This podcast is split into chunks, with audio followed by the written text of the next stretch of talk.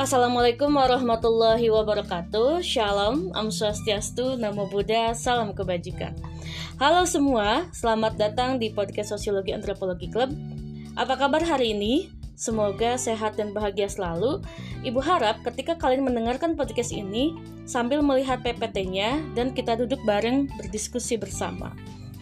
Hari ini kita masuk ke pertemuan ke-6 pematerian Yaitu akan membahas tentang bagaimana interaksi sosial di dalam masyarakat. Nah, oke, okay. kemarin di bab e, pertama gitu ya, kita sudah di materi sebelumnya kita sudah menjelaskan tentang manusia dan tindakan sosial. Nah, sekarang kita masuk ke interaksi gitu ya, bagaimana cara kita berinteraksi di dalam masyarakat. Nah, sebelumnya Ibu akan menjelaskan dulu apa itu interaksi. Karena pasti bingung kan ya, interaksi itu apa? Nah, interaksi itu sama seperti kita ngobrol. Sama seperti kita ngegosip. Sama seperti ngegibah gitu ya.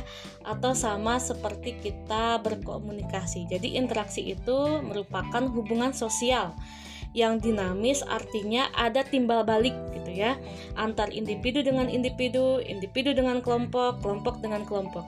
Misal, ibu waktu kemarin PTM ibu ngobrol sama anak kelas 10 IPS 4 atau anak 10 IPS 5, ibu bertemu secara langsung ibu bertemu, ibu bertatap muka, ibu ngobrol, ada hubungan timbal balik.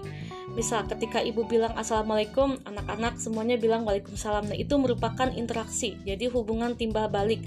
Atau misalkan kayak ibu menanyakan kabar, apa kabar hari ini? Kalian bilang e, bahag, e, alhamdulillah baik dan sebagainya. Nah, itu adalah hubungan timbal balik, itu adalah komunikasi, itu adalah interaksi ya. Itu adalah interaksi sosial. Jadi ada hubungan timbal balik antara ibu dengan kalian dan kalian pun kalian dengan teman-teman kalian dan lain sebagainya. Jadi itu ya. Jadi hubungan antar individu dengan individu, individu dengan kelompok, kelompok dengan kelompok. Nah, apa saja sih bentuk interaksi sosial di dalam masyarakat?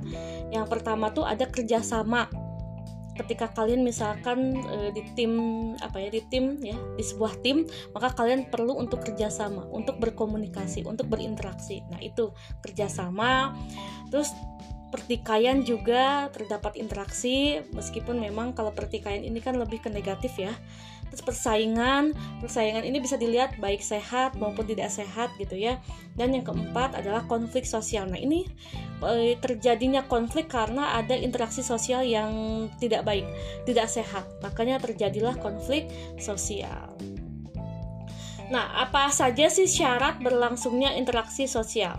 Nah, interaksi sosial ini sebetulnya dibagi menjadi dua. Yang pertama ada kontak sosial, yang kedua ada komunikasi sosial. Nah, hari ini Ibu akan menjelaskan tentang kontak sosial terlebih dahulu. Kontak sosial ini merupakan aksi seseorang atau sekelompok orang yang mendapatkan reaksi dari orang atau kelompok lain secara fisik maupun non-fisik, baik secara langsung maupun tidak langsung. Nah, dalam prosesnya kontak sosial ini dibedakan menjadi dua. Ada kontak primer dan juga ada kontak sekunder. Nah, di sini nih yang harus uh, kalian pahami gitu ya. Kontak primer ini terjadi apabila berlangsung secara bertahap atau bertatap muka. Kayak misalkan ibu kemarin PTM di kelas 10 IPS 4 sama kelas 10 IPS 5. Nah, itu disebut sebagai kontak primer. Contohnya misalkan ibu bertemu secara langsung, berjajab, berjabat tangan, bertukar pandangan, senyum, dan lain sebagainya. Nah, itu kontak primer. Jadi ibu bertemu secara langsung. Gitu ya. Kemarin contohnya seperti PTM. Nah, kalau misalkan kontak sekunder itu terjadi apabila kontak yang berlangsung dilakukan melalui perantara atau media. Sama seperti hari ini ketika ibu nge-record e, materi hari ini melalui Spotify, terus melalui Classroom. Nah, itu sebagai kontak sekunder. Jadi ibu tidak kelihatan. Tidak tidak bertatap muka tetapi melalui email, WA, Instagram, Classroom, Spotify, dan lain sebagainya. Nah, itu sebagai kontak sekunder. Paham ya? Jadi kontak primer itu bertatap muka secara langsung, kalau kontak sekunder itu bertemu di eh, melalui media perantara gitu ya. Jangan sampai itu ya apa sih kebalik. Nah, di tadi kontak sosial, sekarang kita masuk ke komunikasi. Jadi komunikasi itu merupakan proses penyampaian pesan sambil berisikan pikiran dan perasaan oleh seseorang kepada orang lain. Dengan demikian, hal terpenting dalam sebuah komunikasi adalah bagaimana individu menafsirkan ucapan, gerakan, sikap, bahasa tubuh atau simbol-simbol yang digunakan orang lain. Jadi kalau komunikasi ini sebetulnya lebih luas. Kalau interaksi itu kan hanya sebatas ngobrol saja ya hanya sebatas interaksi saja. Nah, kalau komunikasi ini digabungkan dengan gerakan tubuh, digabungkan dengan perasaan kita. Misalkan ibu curhat nih kepada kalian gitu ya, ibu curhat kepada kalian, tapi ibu curhat dengan rasa sedih. Itu sebagai komunikasi ibu. Jadi ibu misalkan bercerita bahwa A, B, C, tapi ibu dengan perasaan sedih. Nah, itu ada perasaan-perasaan seperti itu. Atau ada gerakan tubuh atau misalkan ibu e, kalian curhat kepada ibu dengan rasa gembira. Misalkan ibu saya senang hari ibu hari ini saya senang mendapatkan nilai yang baik tetapi dengan ekspresi yang bahagia dengan ekspresi yang senyum gitu. Nah itu disebut sebagai komunikasi. Jadi interaksinya itu ada gerakan-gerakan tubuh. Jadi ada gerakan-gerakan tubuh ada ekspresi wajah ada ada simbol-simbol yang memperlihatkan e, atau menggerakkan terhadap interaksi tersebut gitu ya. Kayak misalkan kalian senang kalian sedih jadi memperlihatkan dengan gerakan-gerakan dengan bahasa tubuh. Itu sebagai komunikasi. Atau ketika kalian bertemu sama temen yang udah lama nggak nggak ketemu misalkan. Sekalinya ketemu kan kalian bahagia ya. Hai gitu ya dengan perasaan sedih. Eh dengan perasaan dengan perasaan bahagia gitu ya. Dengan perasaan gembira dan perasaan bahagia. Nah itu disebut sebagai komunikasi. Jadi memang ada uh, ucapan dan juga gerak tubuh gitu ya sebagai penguat untuk uh, kalian berkomunikasi. Nah, itu sebagai disebut sebagai komunikasi. Nah, komunikasi ini pada hakikatnya dibagi menjadi dua. Ada komunikasi verbal, ada komunikasi non verbal. Kalau misalkan komunikasi verbal ini yang pertama ada pembendaharaan kata jadi memang kalau kalau verbal ini kan ucapan ya jadi memang harus e, banyak kata-kata gitu ya yang akan diucapkan gitu. Terus yang kedua ada kecepatan. Kecepatan tuh kecepatan ketika kita berkomunikasi. E, itu harus di apa namanya tuh harus diatur gitu ya. Terus yang ketiga ada intonasi suara. Intonasi suara tuh kan kalau misalkan di tempat keramaian memang itu harus intonasi suaranya harus di apa ya dilebihkan secara sedikit. Tapi kalau misalkan kalian di perpustakaan gitu ya yang memang hening suasananya itu kan harus intonasinya intonasi suaranya kan harus kecil gitu ya. Seperti ibu menjelaskan menjelaskan di depan uh, kalian gitu ya PTM nah, intonasi suara ibu harus besar. Kenapa harus besar? Karena biar terdengar ke jarak yang jauh Terus karena ibu kemarin memakai masker juga, jadi memang intonasi suara itu harus diperbesar gitu ya. Terus yang keempat, singkat dan jelas ya. Kalau misalkan kita berbicara, berkomunikasi, berinteraksi dengan orang lain, maka atau kita sedang mempresentasikan gitu ya, maka itu harus uh, singkat dan uh, jelas. Jadi jangan ke mana-mana gitu ya. Kecuali kalau misalkan menjelaskan materi gitu. Nah, e, berbeda kalau tadi kan komunikasi verbal kalau verbal itu kan ucapan ya. Kalau komunikasi non verbal itu selain dari eh, apa yang diucapkan yaitu apa? Yang pertama ada ekspresi wajah Nah, jadi kalau kita berinteraksi, kita kan e, memperlihatkanlah ekspresi wajah kita kan, entah itu senyum, entah itu sedih, entah itu murung, entah itu jutek. Nah, jadi memperlihatkan ekspresi wajah kita. Terus yang kedua ada kontak mata. Nah, ini ini yang harus e, kita menghargai. Kalau kita ngobrol dengan orang, kita berinteraksi dengan orang, apalagi dengan orang tua yang di atas gitu orang tua gitu ya maka itu kita kalau ngobrol harus kontak mata. Nggak boleh kontak handphone. Nggak boleh ngeliat handphone. Itu sebagai adab. Itu sebagai etika. Etika kita menghargai gitu ya. Ketika kita diajak ngobrol kita harus kontak mata. Kita harus melihat. Jangan kita acuh dengan handphone. Jangan kita acuh dengan yang lain. Jadi itu sebagai bentuk penghargaan. Itu sebagai bentuk etika. Ada kontak mata. Terus yang ketiga ada postur tubuh dan gaya berjalan terus yang keempat ada suara. Ya suara itu sama seperti tadi ya intonasi intonasi apa sih tadi teh? Intonasi suara gitu ya. Jadi memang harus diatur gitu untuk suara. Karena memang ada beberapa ada beberapa apa ya lingkungan yang memang mendukung untuk suaranya itu dikecilkan. Kayak misalkan di perpustakaan. Itu kan memang basicnya hening kan ya. Jadi gak boleh ngobrol gak boleh keras-keras dan lain sebagainya nah e, ini ada karakteristik dan sifat interaksi sosial gitu ya. Yang pertama adalah pelaku berjumlah lebih dari satu orang. Ya lebih ya benar ya. Kalau kita misalkan ngomong sendiri berarti kita ngomong sama diri sendiri bukan ngomong bukan ngobrol dengan orang lain. Karena sifatnya interaksi sosial itu ada lebih dari satu orang ya. Pelaku berjumlah lebih dari satu orang. Yang kedua komunikasi menggunakan simbol yang dapat dipahami ya kayak misalkan gerakan tubuh ekspresi wajah. Nah itu merupakan simbol. Ya itu merupakan simbol gitu ya. Kalau kebayang nggak sih kalau kita flat gitu ngobrol tapi flat? Kan kayak kita tuh kayak gak ngerti ya maksudnya tuh apa gitu. Kalian paham kalian tahu nggak e, kalau misalkan kita berkomunikasi dengan orang yang memang flat datar itu kan kita nggak ngerti ya maksud dari tujuan dia tuh atau maksud dari apa yang ingin dia sampaikan. Kan kita nggak paham. Kalau misalkan nggak ada simbol-simbol nah makanya perlu sekali atau penting sekali kalau kita berkomunikasi dengan orang lain itu ada simbol-simbol yang kita gunakan. Kayak misalkan e, kita nggak tahu alamat rumah.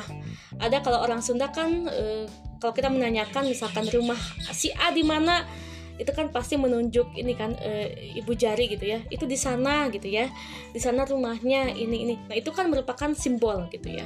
Simbol yang memang untuk mempermudah kita memahami oh ternyata rumahnya di sana. Oh ternyata rumahnya masih jauh dan lain sebagainya. Terus yang ketiga ada dimensi waktu untuk menyatakan sifat aksi yang sedang berlangsung. Terus yang keempat, interaksi sosial memiliki tujuan-tujuan tertentu untuk dicapai melalui pelaksanaannya jelas. Kalau interaksi sosial itu pasti memiliki tujuan. Kita e, bertanya kepada orang lain itu kan ada tujuannya kan. Nah, terus yang terakhir adalah interaksi sosial didasarkan atas dasar atau peranan yang dimiliki. Itu karakteristik dan sifat interaksi sosial ya. Nah, selanjutnya ada sifat interaksi sosial. Eh, kalau tadi maaf, kalau tadi kan tak karakteristik aja ya. Nah, sekarang kita masuk ke sifat interaksi sosial. Yang pertama aksidental, tak direncanakan. Ya, kalau misalkan kita berkomunikasi orang, kita nggak kita biasanya kita itu ya, e, apa sih namanya tuh? langsung to the point gitu. Artinya kita tidak merencanakan terlebih dahulu misalkan kayak ibu hari ini akan e, bertemu sama Azril misalkan. E, ibu akan berkomunikasi dengan Azril. Kan enggak gitu. Gitu ya. Biasanya itu secara apa ya of the, the box gitu. Apa sih namanya tuh? Jadi secara langsung gitu. Secara tak direncanakan. Terus yang kedua adalah berulang berulang namun tak direncanakan. Ya memang kayak misalkan ibu ngobrol lagi dengan Naila misalkan. Itu kan berulang-ulang tetapi ibu nggak merencanakan gitu. Sebelumnya ibu nggak merencanakan akan ngobrol dengan Naila misalkan gitu ya Terus yang ketiga ada teratur, tak direncanakan namun umum. Ya, itu sama. Terus yang keempat ada resip resiprokal. Nah, itu sif, e, sifat interaksi sosial. Memang pada dasarnya kita kalau misalkan berkomunikasi dengan orang pada umumnya kan kita tidak merencanakan ya gitu. Yang yang kita rencanakan adalah kita akan masuk ke sini masuk ke sini. Tapi untuk berkomunikasi kan kita nggak pernah merencanakan gitu. Nah yang keempat ada bentuk-bentuk interaksi sosial. Nah ini nih yang harus dipahami. Ini nih yang benar-benar harus dipahami. Semoga minggu depan uh, ibu bisa menjelaskan lewat gimit ya di kelas. Melanjut Oke, yang keempat ini ada bentuk-bentuk interaksi sosial. Yang pertama ada proses asosiatif. Nah, asosiatif ini proses yang memang positif isinya. Yang pertama ada kerjasama, yang kedua ada akomodasi, yang ketiga ada asimilasi, dan yang keempat ada akulturasi. Kalau misalkan kerjasama ini merupakan perwujudan minat dan perhatian sejumlah orang untuk bekerja sama dalam suatu kesepahaman. Misalkan kalian e, bekerja sama untuk memenangkan sebuah event, atau misalkan kalian kerjasama untuk belajar bareng, atau kerjasama kalau ada tugas, misalkan tugas presentasi atau tugas kelompok itu kan membutuhkan kerjasama ya. Nah, itu merupakan kerjasama. Terus yang kedua ada akomodasi. Akomodasi itu dimaknai sebagai usaha untuk tercapai suatu kesepakatan yang dapat diterima oleh pihak-pihak yang bersengketa. Ini biasanya Ini akomodasi ini akan dijelaskan di kelas 11 jadi kalau misalkan ada orang yang sedang bertikai atau ada yang e, berkonflik gitu ya, nah ada hal-hal atau ada solusi yang memang harus mereka sepakati. Nah, itu disebut sebagai akomodasi. Nantilah lebih jelasnya akan ketemu di kelas 11.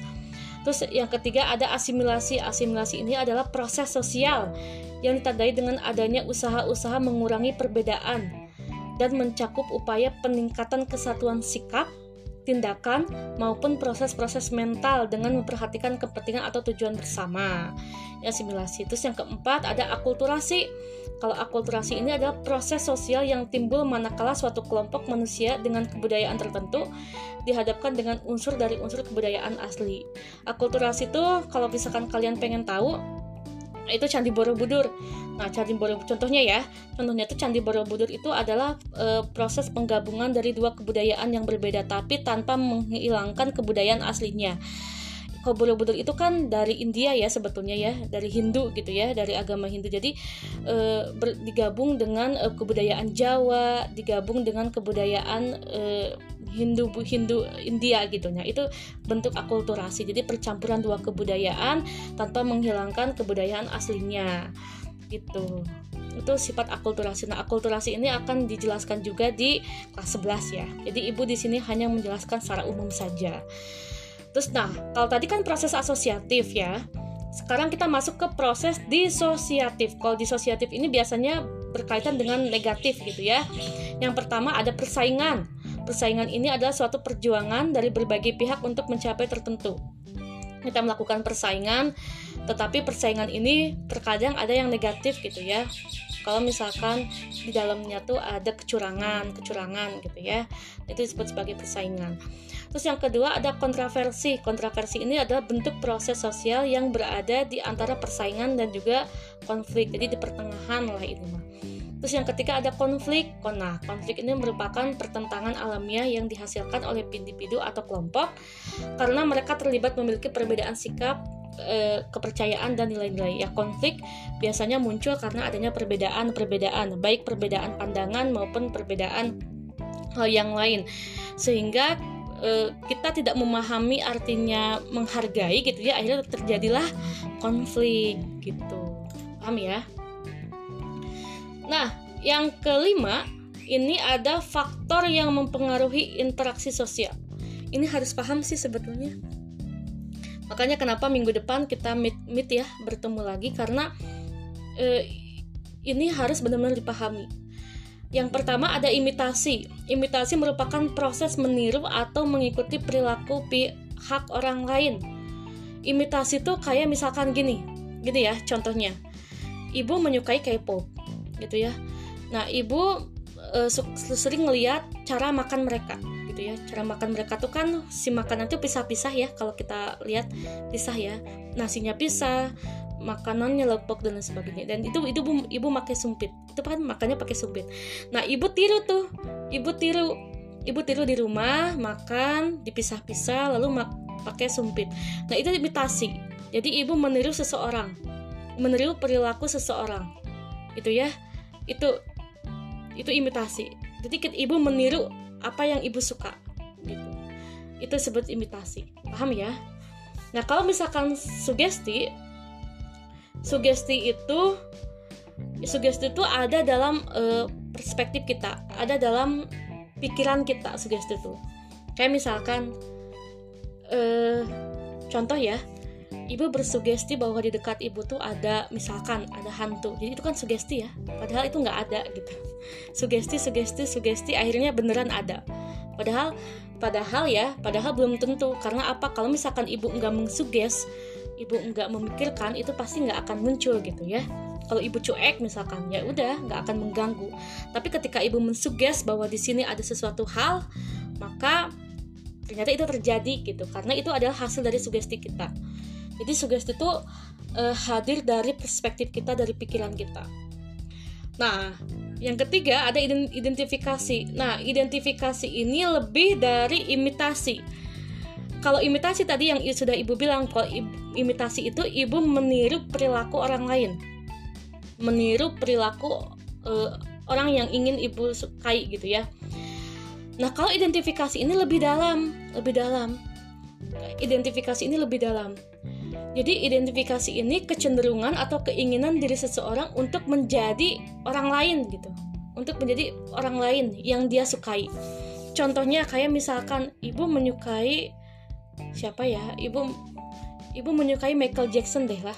Ibu menyukai Michael Jackson Nah, saking ibu fanatiknya ya, saking ibu fanatiknya suka sama Michael Jackson, maka ibu merubah identitas ibu, terus e, ibu merubah e, gaya rambut, terus mata, hidung, pokoknya mah semuanya ibu mirip-miripin sama Michael Jackson. Nah, itu disebut sebagai identifikasi. Hati-hati ya, ini sering kali tertukar antara imitasi dan juga identifikasi ini sering kali tertukar. Jadi kalau imitasi itu hanya meniru tapi menirunya itu sebatas meniru saja, meniru pihak orang lain. Kayak misalkan meniru perilakunya, meniru kayak misalkan ibu termotivasi oleh uh, Maudi Ayunda misalkan. Ibu termotivasi oleh Maudi Ayunda yang memang dia bekerja keras terus uh, dia belajarnya baik dan lain sebagainya punya prestasi. Nah itu sebut imitasi. Jadi ibu hanya meniru perilaku perilaku dan juga gayanya Maudi Ayunda. Tetapi kalau identifikasi itu lebih dalam lagi identifikasi itu ibu seolah-olah ingin seperti Maudi Ayunda cara bicaranya, gaya rambutnya, matanya, hidungnya, pakaiannya dan lain sebagainya. Lebih-lebih dalam lagi. Nah itu disebut sebagai identifikasi. Jadi kalau identifikasi itu lebih lebih dalam lagi meniru seseorangnya. Jadi ibu ingin seperti Maudi Ayunda gitu. Gitu ya. Harus dibedakan Terus yang keempat ada simpati dan juga e, motivasi. Kalau simpati ini perasaan tertarik yang timbul dalam diri seseorang dan membuat seolah-olah berada dalam keadaan orang lain. Jadi kita bersimpati ya. Kalau misalkan kita ada orang yang meninggal, misalkan kita bersimpati bahwa kita merasakan perasaan sedih gitu ya melihat e, orang yang meninggal dan lain sebagainya. Nah, itu sebagai simpati. Kalau motivasi itu adalah dorongan dorongan uh, yang diberikan suatu pihak kepada pihak lain sehingga pihak lain yang menerima motivasi melaksanakan pesan dari motivasi tersebut. Kayak ibu memberikan motivasi ayo belajar ayo biar dapat misalkan nilai yang baik atau bisa dapat nanti senam PTN gitu ya. Jadi ayo ibu memotivasi kalian untuk terus uh, belajar berdisiplin belajar bertanggung jawab. Nah itu sebuah motivasi ya motivasi dorongan agar pihak lain e, melaksanakan pesan yang disampaikan oleh e, ibu misalkan. Nah, itu. Yang terakhir ada masyarakat. Nah masyarakat ini apa ibu? Masyarakat ini pada dasarnya adalah sebentuk tatanan yang mencakup pola-pola interaksi yang berulang secara ajeg. Hal ini bukan berarti tanpa konflik atau kekerasan. Semuanya mungkin saja terjadi dengan intensitas yang bervariasi dari satu masyarakat ke masyarakat lain. Jadi masyarakat tuh eh, secara umumnya gitu ya, secara lebih jelasnya tuh masyarakat tuh kayak perkumpulan orang-orang atau perkumpulan individu-individu yang yang e, bergabung gitu, yang bergabung dalam suatu daerah atau dalam satu kelompok. Nah, itu disebut sebagai masyarakat jadi masyarakat tuh gabungan-gabungan gitu gabungan-gabungan dari individu-individu tetapi di masyarakat itu ada aturan ada norma ada hal-hal yang memang harus kita uh, gitu ya atau kita ikutin gitu. Nah, di dalam masyarakat juga memang tidak selamanya buruk dan tidak selamanya baik te, uh, bakal terjadi kekerasan, bakal terjadi konflik, bakal terjadi uh, kerjasama dan lain sebagainya ya.